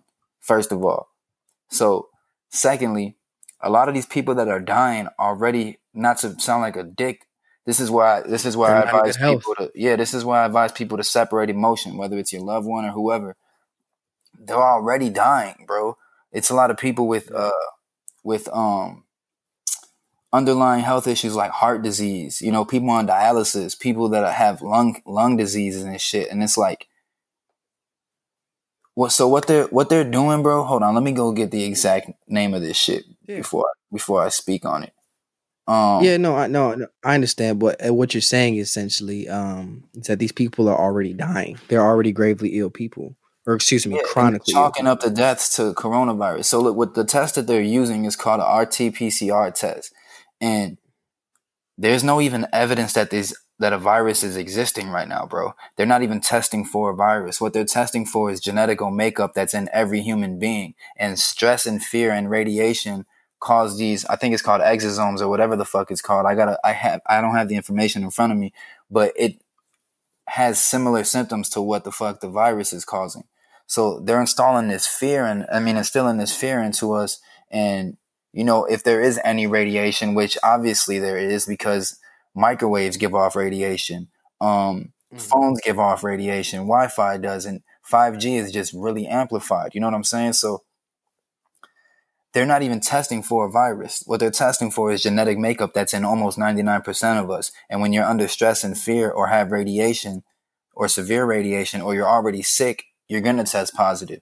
Almost everybody that gets tested will test. There'll be more positives than than uh, negatives if you're testing the right people. You know what I'm saying? So it's like these sick people, almost all of them are going to test positive.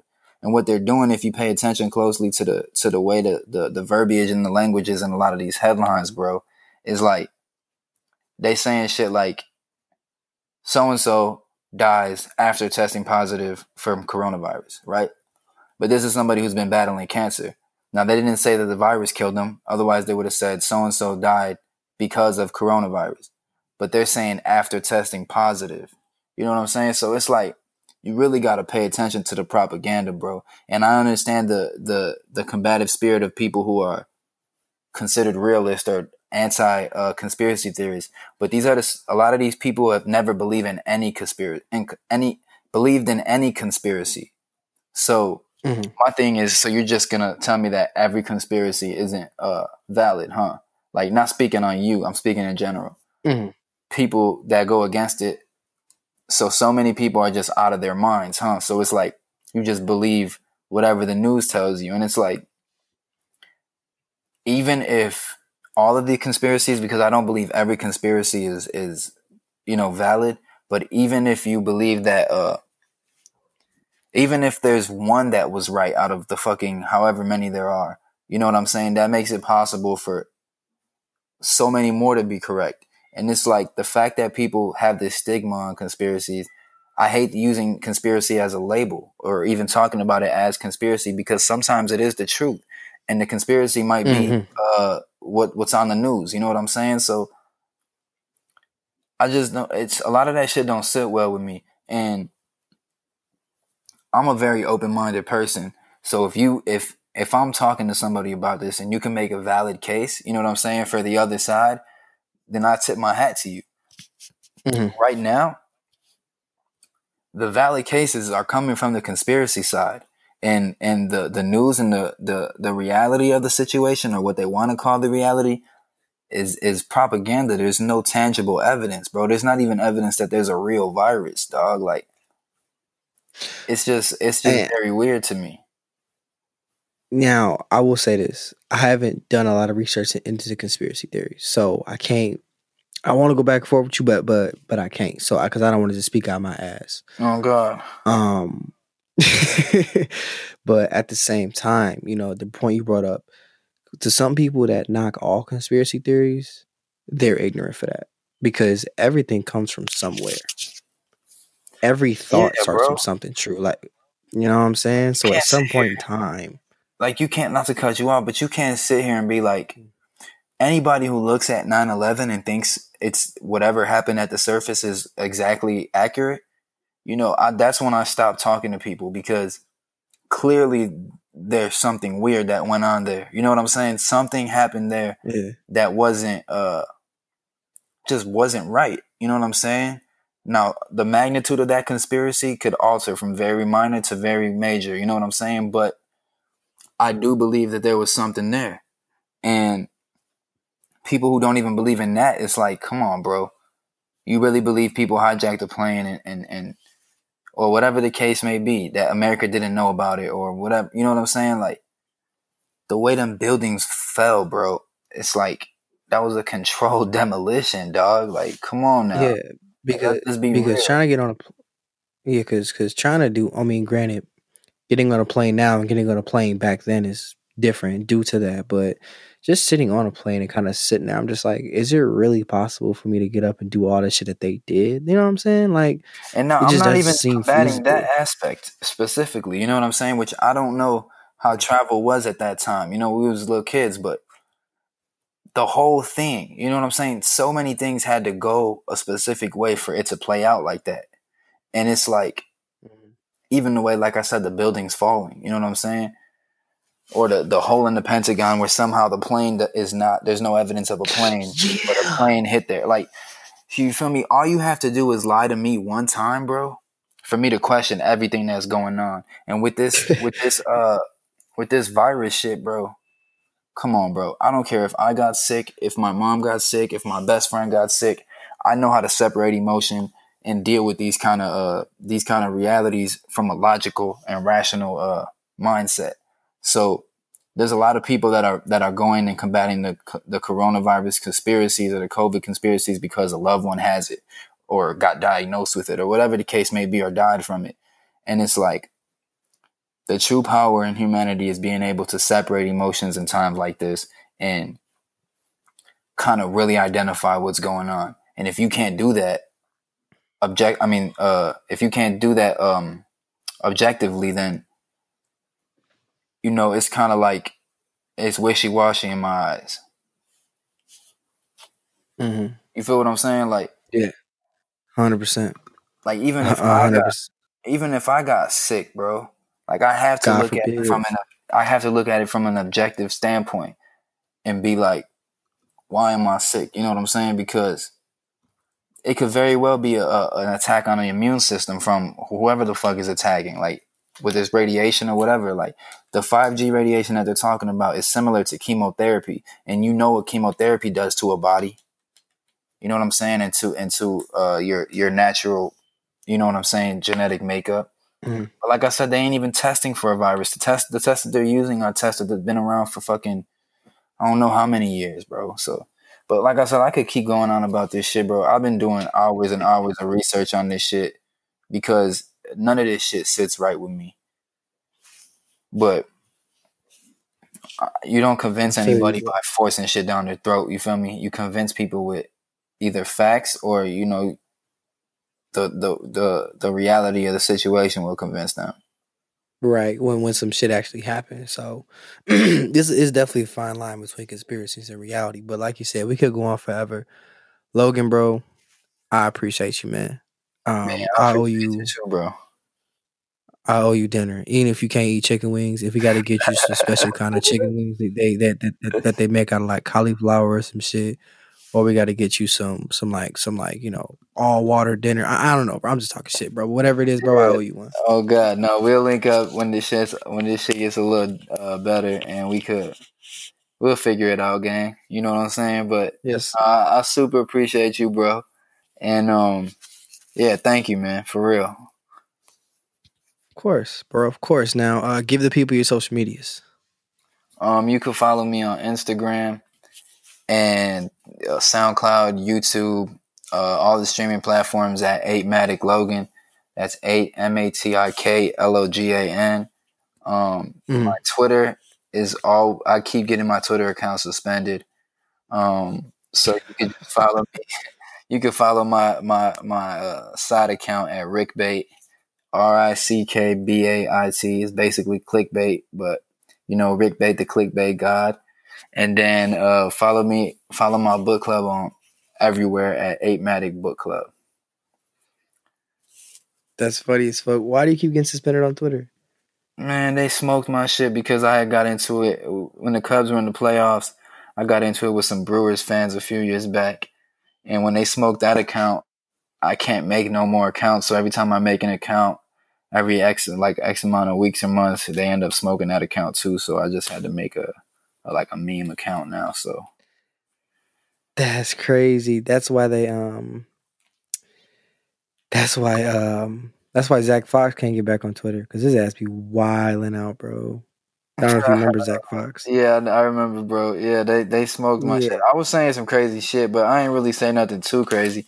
The, the Brewers fans was just hating on me, so it's fuck the Brewers for life. You feel me? Shout out Milwaukee for sure. I rock with Milwaukee. Fuck the Brewers. Great food in Milwaukee, though. Period. I, never, I, I only I took one little stop in Wisconsin. I mean, in Milwaukee or wherever the fuck I went. I've been to Madison, Wisconsin, and I've been to uh, the airport in one of them little cities or whatever to mm-hmm. pick up somebody. But yeah, shout out Wisconsin, shout out Milwaukee. Uh, one day I'll go over there and eat, maybe tour. You feel me? But it's always gonna be fuck the Brewers. I feel you, bro. Well, guys, of course, is Devon, your host. Catch me uh, every Monday. We upload new episodes of ISD In School Detention on YouTube.